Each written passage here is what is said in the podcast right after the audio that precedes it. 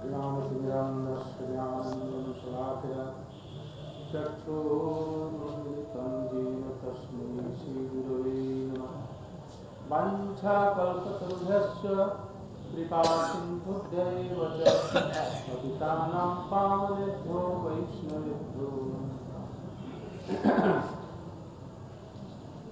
नमो महावदन्दाय कृष्णप्रेमाय कृष्णाय कृष्ण चैतन्यनाम्ने गौरवस्पृशे हे कृष्ण करुणा सिंधो दीनबन्धो जगत्पते गोपेश गोपिकान्त राधाकान्त नमोस्तुते। तप्तकाञ्चन गौराङ्गी राधे वृन्दावनेश्वरि विश्वामित्रे प्रणमामि हरिप्रिये। हा देवी काकुभरभुजगदयात्मवाचा जाते भक्तभूतभटार्पी आशादुषाधमुदस्य जनस्य विश्वा गन्धर्विते कवगणी चरणं दिवे अंगश्यामलिं छटाभिरवितो मन्दे कृतं देवरं जातं जागुदरोचिषं विदधतं पट्टं वरस्य वृन्दारण्यनिवासिनं हृदिवसद्धामाभिरम् राधास्कंदनिवेशितो जलभुजं नमामि भक्त्याविहीनापराधलक्षये क्षिप्ताश्च कामादितरङ्गमध्ये कृपामयीं त्वां शरणं प्रपन्ना वृन्दे नमस्ते चरणारविन्दं।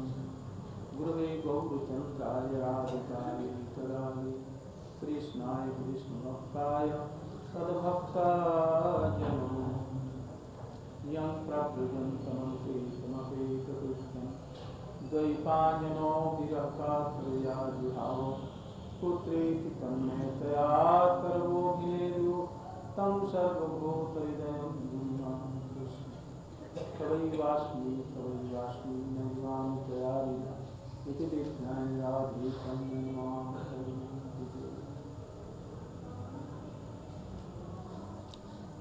एकादशी तिथि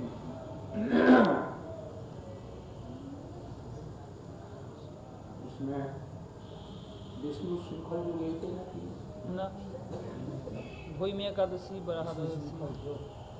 आज भैमी एकादशी और बराह द्वादशी और परसों है नित्यानंद त्रयोदशी प्रभु जी का त्रयोदशी, जहाँ पर एकादशी हो और उसमें जो महाद्वादशी का मिल जाए तो एकादशी को छोड़कर के द्वादशी में ही करना उचित है।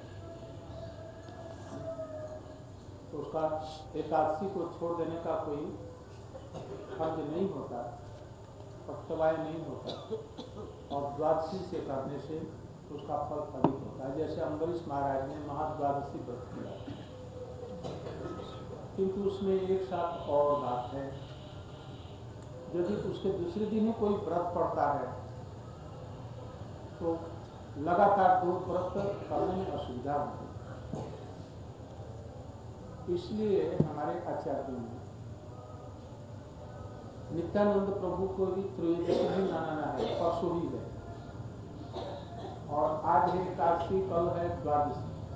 यदि द्वादशी में व्रत किया जाए तो नित्यानंद प्रभु वाला छूट जाएगा और नहीं तो एकादशी को निर्जला करना पड़ेगा, द्वादशी को निर्जला और निर्जला और नित्यानंद प्रभु जी का अनुकल्प करते हैं।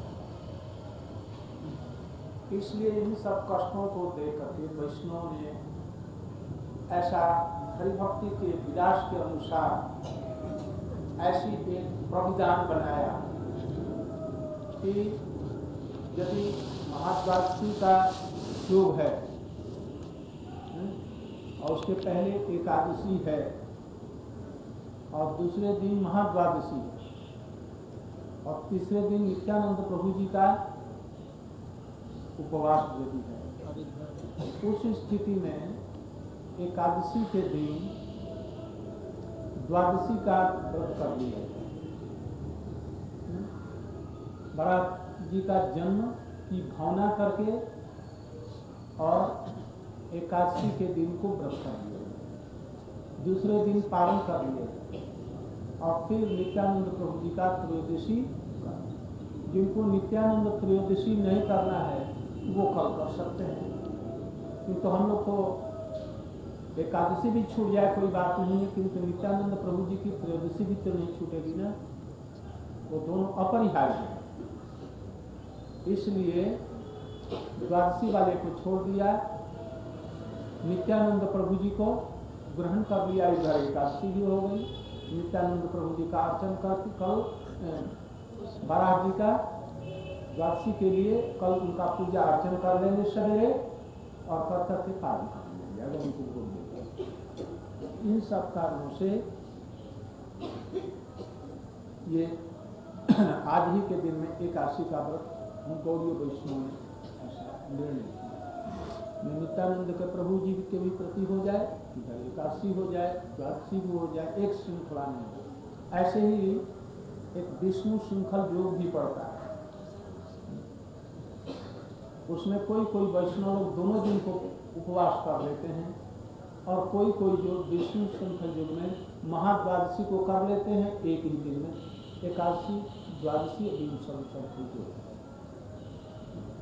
तो अभी कुछ दिन हुए, कल परसों गई अद्वैताचार्य जी का आविर्भाव तिथि सप्तमी के सप्तमी और आज एकादशी, इधर में परसों नित्यानंद प्रभु का आविर्भाव तिथि। ये अभी कुछ दिन पहले रूप गोस्वामी या किसका रघुनाथ दास गोस्वामी जी का गया, विश्वनाथ चक्रवर्ती ठाकुर जी का विष्णुप्रिया देवी जी का, ये सब गया। ये महीना सब वैष्णव के और भगवान के विशेष तिथियों में जा रहा है। सब महाप्रभु जी नित्यानंद प्रभु जी को प्रकट कराएंगे, अद्वैताचार्य जी को प्रकट कराएंगे, सब लोगों को प्रकट कराने के बाद में नित्यानंद जी को भी अब परसों प्रकट कराएंगे और सब जब ठीक ठाक हो जाएगा तो पूर्णिमा में हम लोग स्वयं। इसलिए ये सब वैष्णव की तिथियां आजकल खूब आ रही हैं, उत्साह के साथ में हम लोग उनका पालन करेंगे और सबसे पहले महाप्रभु के दिन होली के दिन महाप्रभु जी का आज एकादशी, भैमी एकादशी और बाराह द्वादशी दोनों। भैमी शब्द दो प्रकार से बनता है, भूमि से भैमी अथवा भीम से भैमी, दोनों ही बनेगा। तो यहाँ पर भीमसेन का शायद होगा कि नहीं, क्यों अभी निर्जला एकादशी जो भीमा एकादशी उधर जो गई पांडवा निर्जला एकादशी वही भीम वाली, और इसको भैमी एकादशी भी कर भीम का यदि करेंगे तो सुनते हैं ये भीम तो कृष्ण ने बतलाया कि भाई तुम कम से कम एक एकादशी तो रहो, मुझसे रहा नहीं जाता, बलवान लोग भी एकादशी नहीं रख सकते, ऐसे लोग हैं दुबले पतले हैं एकदम क्षीण काय हैं, वो भी चाहे तो 4-5 दिन 6 दिन उपवास कर लेंगे। अब बड़े बड़े पहलवान जो रेसलिंग करने वाले हैं वो लोग नहीं कर सकते, एक दिन में ही उनकी लग जाएगी, छठी का दूध याद हो जाएगा। भीतर में आत्मा उनका प्रबल नहीं होता, किंतु रघुनाथ दास गोस्वामी को कह दिया जाए एक तो केवल मट्ठा लेते हैं थोड़ा सा, और कह दिया तो महीनों रह जाएंगे। हरिदास ठाकुर हैं, हमारे जितने भी वैष्णव लोग हैं वो रह जाएंगे, किंतु वो लोग बिना खाए पिए एक तो हनुमान उनका भी वही, जितने 5 खाते थे 6 अकेले भीम खाते थे और एकादशी के दिन उनका घबरा जाते थे। तो कृष्ण ने अनुग्रह कर, अच्छा तुम ऐसा करो 12 महीने में एक दिन तुम एकादशी करो। तो एक दिन भैमी एकादशी के दिन में वो अकेले एकादशी रखते, पांडवा नहीं, पांडवा के लिए उनके लिए कहा गया कि भैमी देवी उसी का सुन, और नहीं तो भूमि सम्मान लिए उसको एकादशी। बराह द्वादशी, बराह भगवान का आज ही के दिन में आविर्भाव हुआ था। हिरण्यकश्यपु हिरण्यक्ष 2 भाई, एक गर्भ में पहले आया और एक भूमिष्ठ हुआ पहले।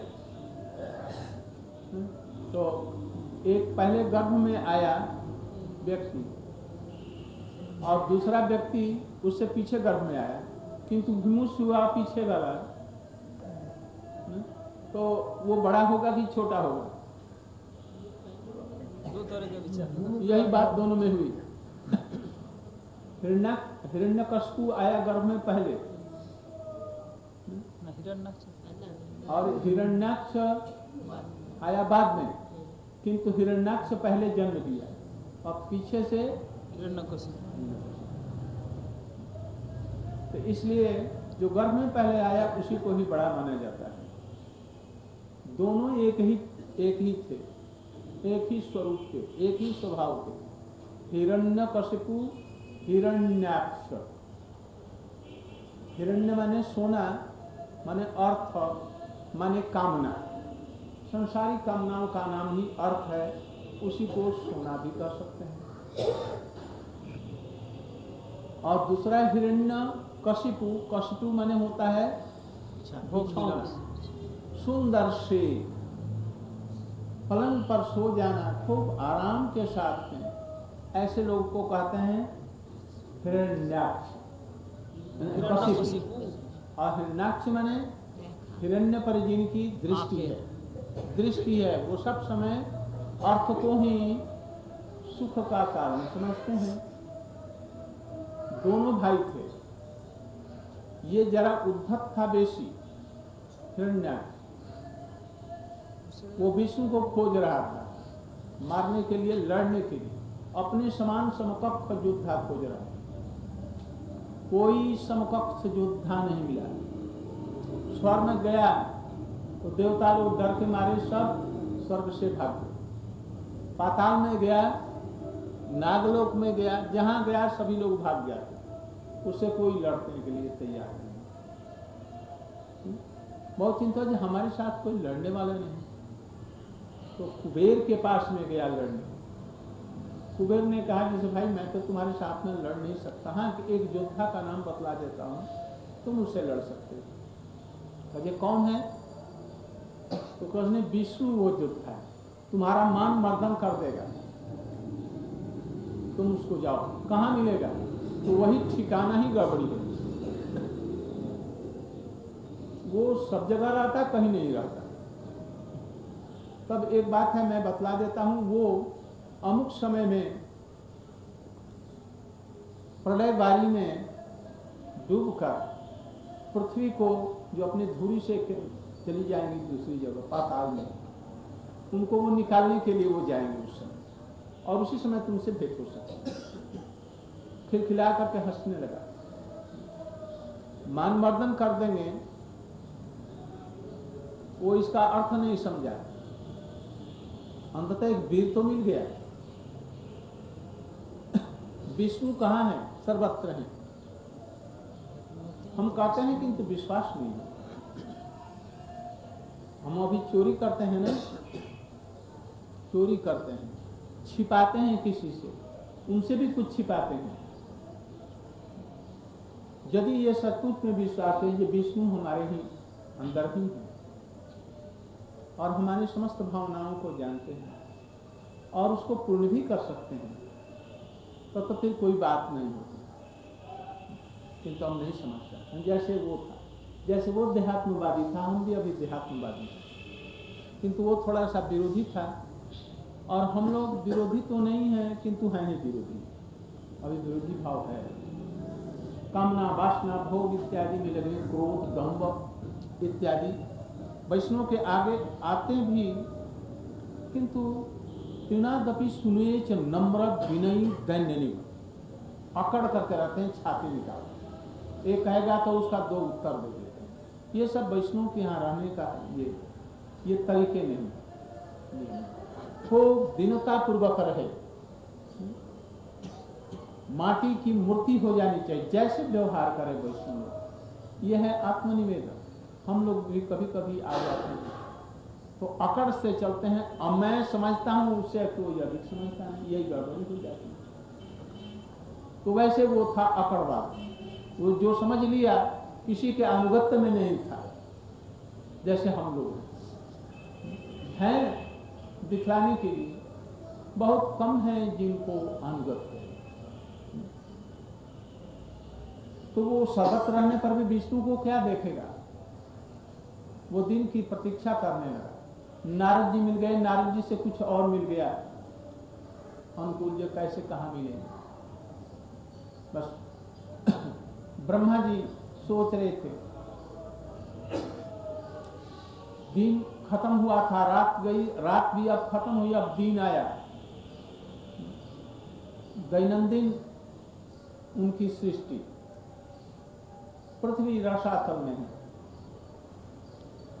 ये सोच रहे थे जैसे पृथ्वी कैसे अपनी धुरी पर आए और सृष्टि का व्यापार कैसे चले। इतने में जोर से छींक आ गई, और छींक में छींक कब आती है, नाक के छिद्र पर कोई भी रुकावट होगी तो छींक आती है, ऐसे छींक नहीं आती।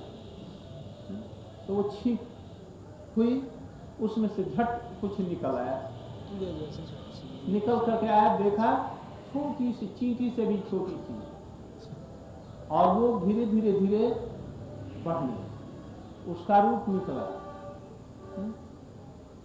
धीरे धीरे धीरे धीरे पहाड़ जैसा हो गया, धीरे धीरे विराट शुकर का रूप धारण किया। उसके पैर एक जगह और शीर हजारों मील दूर, इतना विशाल रूप हो गया। और उनके देखते देखते ही जो ब्रह्मा सोच रहे हैं कि ये क्या चीज है, क्या हुआ, और अगले पैर को ऐसे कर दिया, वो अगले पैर से चलते हैं। जब आदमी पुल पर या कहीं नदी में कूदना चाहता है तो कैसे कूदता है, पैर को ऊपर कर देगा और एकदम ऐसे सीध के बल से जाता है। जो जानने वाले हैं, और जो ऐसे हों तो डूबने का उसमें डर है, पैर के तरफ से जो चलते, वो तरीका नहीं। उससे कहोगा ऐसे जब जाएगा तो नाक उपमान पानी नहीं जाएगा, ऐसे जाएगा ना, और ऐसे जाएगा तो सीधा जाएगा। सब कुछ ये सब कारण है। तो वो एकदम ऐसा करके उसे चीरता हुआ पानी, पैरों से पहले पानी को चीर करके, इसके बाद थुथुन, और इसके बाद पृथ्वी को अपने दांत पर ले लिया और निकलने लगा। इतने में ये पहुंच गया, अरे चोर तू कहाँ भागा जा रहा है, इसको लेकर के पृथ्वी को। तो सोचता है तुम मैं सुरक्षित लेकर के चलाए में ये नहीं होगा, और उनको तरह तरह से अपमानित शब्द करते हुए और उनके पीछे दौड़ा, और ये इतनी तीव्र गति से निकले उसको पता ही नहीं चला जो कब लेकर के चले, एकदम ऊपर चले आए और उसकी धूरी पर रखा। तब तक पीछे से आया, वहां पर हजारों वर्ष तक, एक दो वर्ष नहीं हजारों वर्ष। यदि हिरण्यकश्यपु कितना 60,000 वर्ष तपस्या कर सकता है, 60,000 वर्ष। तो इन्होंने कितने दिन तक युद्ध हुआ, और युद्ध में अंत में प्रभु ने उसको मार दिया, थप्पड़ से ऐसा मारा जी वो कनपटी या गदा से कनपटी टूट गई और जीत पड़ा। इसके बाद में पीछे से हिरण्यकश्यपु का वध हुआ, फिर पृथ्वी को शांति। यह है बड़ा भगवान की। यह है पहले होता है मत्स्य अवतार, फिर कूर्म अवतार, फिर बड़ा, इसके बाद में नृसिंह अवतार, पहले जलचर, इसके बाद में उभयचर, कच्छप जल में भी और स्थल में, और फिर स्थलचर, स्थलचर सूखा पराग स्थल में रहेगा। किंतु पानी में भी तैरता है, किंतु कम पानी में रहेगा। और निसिंग कैसे? न मनुष्य न जानवर भी नहीं, ऐसे लोगों के लिए। और इसके बाद में निसिंह बामन, खरबाकोटी, पूर्ण आए हुए पर सुना, किंतु जंगली लड़ाई झगड़ा मारपीट इसी में। और इसके बाद में सुंदर आदर्श मर्यादा संपन्न राम। और इसके बाद में आए बलदेव, के बाद में कल्कि बुद्ध, और बुद्ध के बाद में आए कल्कि, के बाद में फिर सतयुग का जैसा। इसलिए क्रम विकास भी कुछ इसमें है।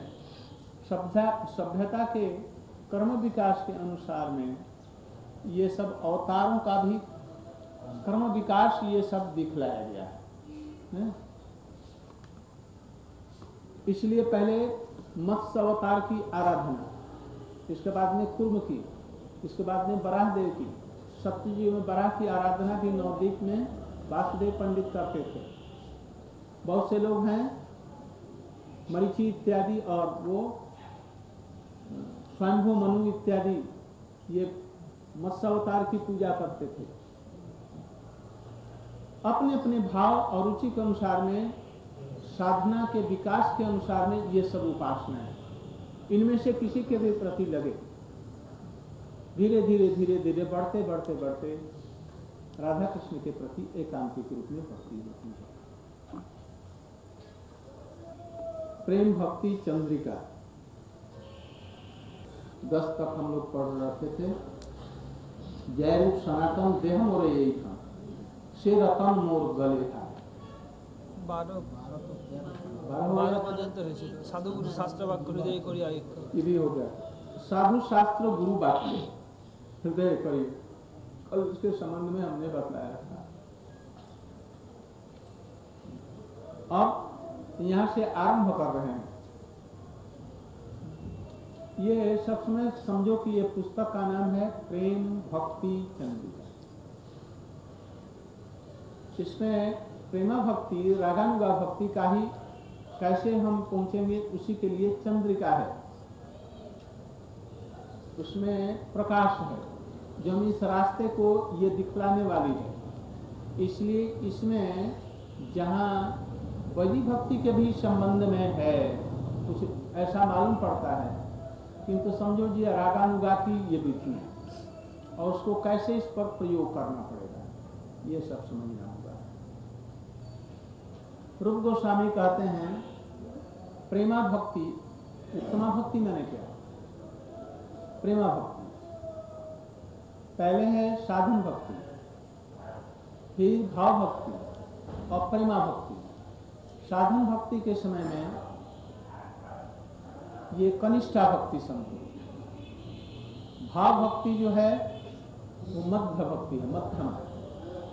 और उत्तमा भक्ति है ये अन्नाभिलाषिता शून्यम ज्ञान कर्माद्यानावृतम आनुकूल्येन कृष्णानुशीलनम भक्ति। बहुत बार हमने इसके संबंध में बतलाया है, तभी एक संक्षेप में सुन लीजिए। यहाँ पर कह रहे हैं अन्नाभिलाषा छाड़ी, ज्ञान कर्म परिहरी, काय मने करीबे भजन, साधु संगे कृष्ण सेवा ना पूजीब अन्न देवा, यही भक्ति परम काम। मूल श्लोक है रूप गोस्वामी का अन्याभिलाषिता शून्यम। सबसे पहले भक्ति राज्य में चलने के लिए कोई भी कृष्ण की सेवा के अतिरिक्त कोई भी अभिलाषा हमारे अंदर और बाहर हमारे मन में है तो उसको हटा देना। किसी प्रकार की अभिलाषा नहीं। हमारा यह संसारिक सुख हो, हमें यह वैभव हो जाए, हमारे ये सब लोग प्रसन्न हों, मैं स्वर्ग में जाऊं, मुझे मुक्ति मिल जाए, ये सब जितनी भी हैं अभिलाषाएं ये अन्नाभिलाष, इसलिए किसी प्रकार की नहीं अभिलाषा। जब कोई साधक आरंभ करता है उस समय ये नहीं जाएगी, जब भक्ति उत्तमा होगी तभी ये दशा आएगी, ये भी समझ रहे। जब आरंभ करेंगे उस समय में अन्नाभिलाषता भरी रहेगी, ज्ञान कर्म ही भरा रहेगा, यहाँ तक कि अन्याय दुराचार काम क्रोध लोभ मद मोह ये भरा रह सकता है। भक्ति उसी समय में की जाएगी, तब उसका नाम होगा साधन भक्ति। जब यही उत्तमा भक्ति इंद्रियों के द्वारा की जाती है भाव को उत्पन्न करने के लिए, तब वो होता है साधन भक्ति। जिस भक्ति का उद्देश्य भाव भक्ति को उत्पन्न करना नहीं होता वो औपाधिक भक्ति होती है, सकाम भक्ति होती है, वो अशुद्ध और मिश्रा भक्ति होती है। वो सांसारिक सुखों को दे देगी और बस वहां से अंतर्ध्यान हो जाएगी। भक्ति वृत्ति नाम की है, वो लादनी शक्ति या स्वरूप शक्ति की वृत्ति है। जहाँ किसी में ये हुआ मैं कृष्ण की सेवा करूंगा, मैं कृष्ण की सेवा करूंगी, मैं कृष्ण का भजन करूंगा या ये समझो ये वृत्ति तुम्हारे अंदर की नहीं है, मन की वृत्ति नहीं है, ये स्वरूप शक्ति की वृत्ति किसी भी कारण से साधु गुरु वैष्णव हरि गुरु वैष्णव इन तीनों में से किसी की जरूर कुछ कृपा हुई है जो हमारे अंदर में ये वृत्ति आई है, ये संसार की वृत्ति नहीं। तो कोई भी प्रकार की अभिलाषा नहीं होनी चाहिए कृष्ण भक्ति के अतिरिक्त, किंतु अभी हम लोगों के अंदर में कितनी प्रकार की अन्य अभिलाषा, ऐसी भी अभिलाषाएं हैं जिसको हम जानते नहीं और सोच रहे हैं ये कृष्ण भक्ति है, किंतु है अन्य। किस प्रकार से ठाकुर जी की सेवा कर रहे हैं, कोई अर्चक भी है, वो भोग दिया ठाकुर जी को, थाला उतर आया, उसमें आज खीर थोड़ी सी भोग दी गई है, उसने थोड़ा सा उतार करके ही या वहीं पर ठाकुर घर में ही भोग देने के बाद में अपने लिए कटोरी में लेकर के छिपा करके रख दिया। ये क्या चीज है, इसको कौन देखेगा? वो जो कर रहा है उसका चित्त देखेगा ना, कौन देखेगा? वो तो सोचता है कि कोई नहीं देख रहा है, ये ठाकुर जी भी नहीं देख रहे, ये अपराध हो गया। और हो गया ना एक अपराध, ये ठाकुर जी नहीं जानते, उनको जड़ मूर्ति मानिए। इस तरह से बहुत सी चीजें हैं, यहाँ तक कि भजन करने में भी गुरु वैष्णव बैठे हैं मान लिया, वो निर्देश दे रहे हैं कि ऐसे चलो, देखो ये शास्त्र से याद कर लेना और यहाँ पर तुम पाठ करना। वो सोच रहा है कोई व्यक्ति कि भाई ये गुरुजी ने तो कहा पाठ करने के लिए, यदि पाठ करेंगे याद करेंगे तो हमारे अंदर में पीछे से अभिमान आ जाएगा और अभिमान आने से लोग मुझे प्रतिष्ठा देंगे और तब मेरा पतन हो जाएगा। तो इच्छा ये तो ठीक नहीं है, इसलिए गुरु जी के इस आदेश को पालन न करना ही मेरे लिए अच्छा है। अब ये क्या हो गया, क्या हुआ, ये गुरु जी ने देखा उसके विचार को, कहा भाई बैंगन में पानी देना, बैंगन में पानी देने के लिए मैं आया था। हरिनाम कर रहा, हरे कृष्णा मैं गांव में अपने जमीन में घूम रहा, हरे कृष्णा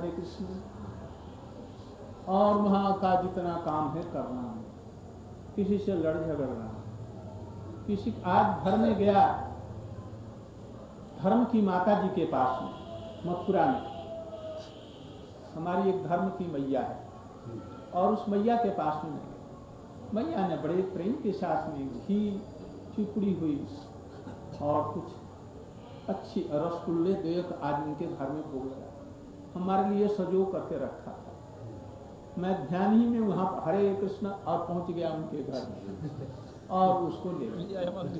अच्छा ये भजन हुआ क्या? अब इसको कौन पकड़ेगा? हम लोग सोच रहे हैं ये मामू भजन कर रहे हैं, किंतु ये मामू क्या कर रहे हैं? यदि वो बैंगन में परिश्रम करके कहीं से जमुना से पानी ले आता, बैंगन में दे देता या कुएं से अच्छा पानी, तो वो थोड़ा सा परिश्रम करता और उससे जो फल होता ठाकुर जी को भोग लग जाता, तो ये एक तरह से अच्छी थी, ये बुरी भावना तो नहीं आती। इस तरह से ऐसी भी चीजें हैं जिसको साधक सहज रूप में पकड़ नहीं पाता। इसलिए हमारे समझ से अपनी बुद्धिमानी खुदा के ऊपर में, गुरु जी के ऊपर में खुदागिरी मत करो। कहते हैं ये देखो, इसको याद करना, तुमको पत्रिका का ये बना है संपादक, हमने कोई विचार नहीं किया, गुरुजी ने कह दिया बस, हमने ये विचार नहीं भविष्य में क्या होगा कैसे होगा, भक्ति है कि नहीं है, कुछ भी विचार उस समय हमारा विचार नहीं। सादे जी गुरुजी ने कहा एट एनी कॉस्ट ये होना चाहिए, हम इसी को भक्ति में, इसलिए विचार मत करो। वो है ना नौ अमान्यता, विचार विचार न करके जो आदेश दिया उसको पालन। बांग्ला में है, हमारी योग्यता है नहीं, हमारा क्या होगा इनके आदेश पालने से? यदि नरक में जाना होगा तो हम उसके जाने के लिए जो कुछ भी होगा। हम लोग घर से जब आए तो सोचते थे हम प्रचारक होंगे और हजारों आदमी हमसे सुनने के लिए आएंगे, कहाँ कहाँ से सब, और इतने पुस्तकों का हम लोग संपादन करेंगे और ये करेंगे, इधर चारों तरफ ना दो। गुरु जी ने कहा जैसे करो, बैठा दे करके मथुरा में बैठा दे करो ये सब, मैंने कुछ विचार नहीं, हरिनाम माला न हो को उनका आदेश पालो बस। ये ग्रंथ देखा, वो ग्रंथ देखा, ये देखा, दिन रात 24 घंटा। यदि हमारा हरिनाम करते और खुला दिमाग, तब तो मैं कहाँ नरक में चला जाता दुश्चिंता में और असत संग होकर के एक सेकंड की इस तरह से गुरु जी लगाते हैं, वैष्णव लोग आते हैं, उस पर विचार मत करो, क्या भविष्य होगा ये मत विचार करो, हमारा ऐसा करने से ऐसे होगा ऐसा, बस उनका आदेश पालन करना ही प्रभुपाद कर रहे हैं।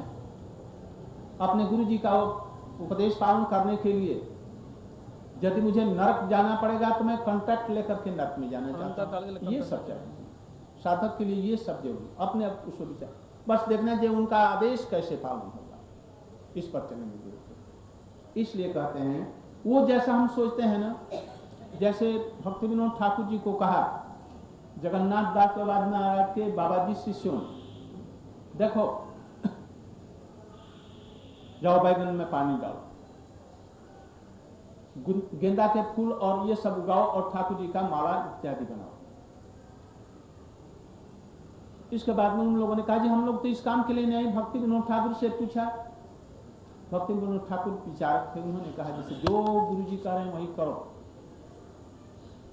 और यदि नहीं करेगा हम ऐसे करते हुए अष्टकाली लीला का चिंतन करेंगे, वो अभिलाष हो जाएगा। वो सब गुरु जी जिस आदेश से हमारा अधिकार समझ करके जिस रूप में भेज रहे हैं उस रूप में चलेंगे, ये है साथ में, वो हमारा भला मन जानते हैं। यदि न रहते तो कोई दूसरी बात नहीं, यदि है तो उसके अनुसार अपने को छोड़ देना चाहिए। इसलिए अन्नाभिलाषिता, अन्नाभिलाष सब छोड़ना चाहिए, कोई भी अभिलाष अब हमारे अंदर, बस गुरु वैष्णव का आदेश पालन करते हुए हमको भक्ति का, कृष्ण भक्ति हमारे हृदय में बढ़े, बस यही एकमात्र अभिलाषा रहेगी। यहाँ पर अन्नाभिलाषिता शून्यम कहा, मैंने और भी बार बतलाया, फिर से एक बार बतला देता हूँ। अन्नाभिलाषिता का शून्य का तात्पर्य है यदि हो सहवास में,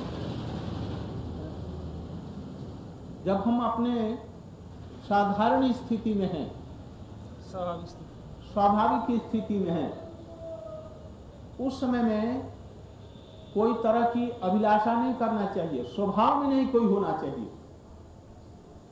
स्वाभाविक स्थिति में प्रभु से कुछ मत प्रार्थना या कोई अन्नाभिलाष मत रखो। अस्वाभाविक स्थिति आ जाती है और उस समय में तुम चित्त को कंट्रोल करने लायक नहीं हो और उस समय कुछ हो जाता है तो उसके लिए वो भक्ति का बाधक नहीं।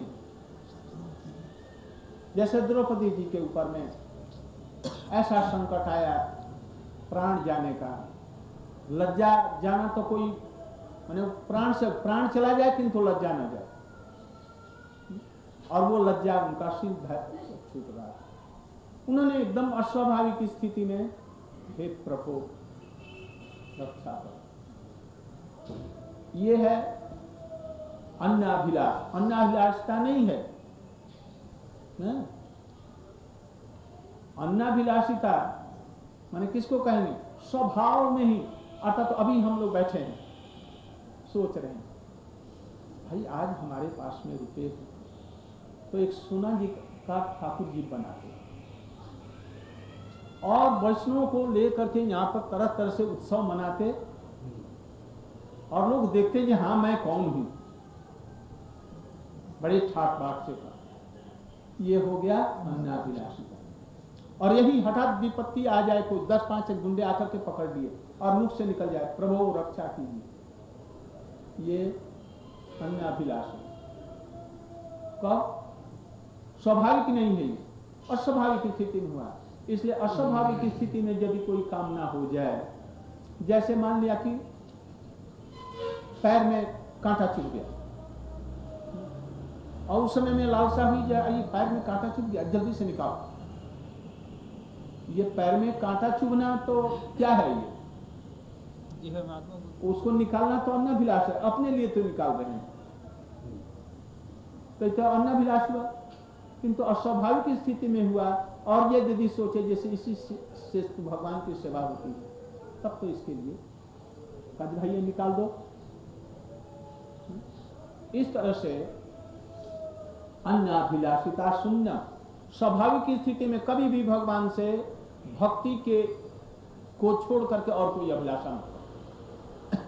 और ज्ञान कर्म आदि अनावृतम, भाई ज्ञान और कर्म तो किसी भी स्थिति में छोड़ नहीं सकते जब तक ये शरीर है, ज्ञान भी नहीं छूटेगा और कर्म।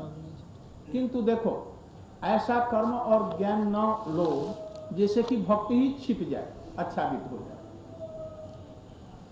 और कुछ ज्ञान और कर्म है जो भक्ति को आच्छादित कर देते हैं, वो क्या?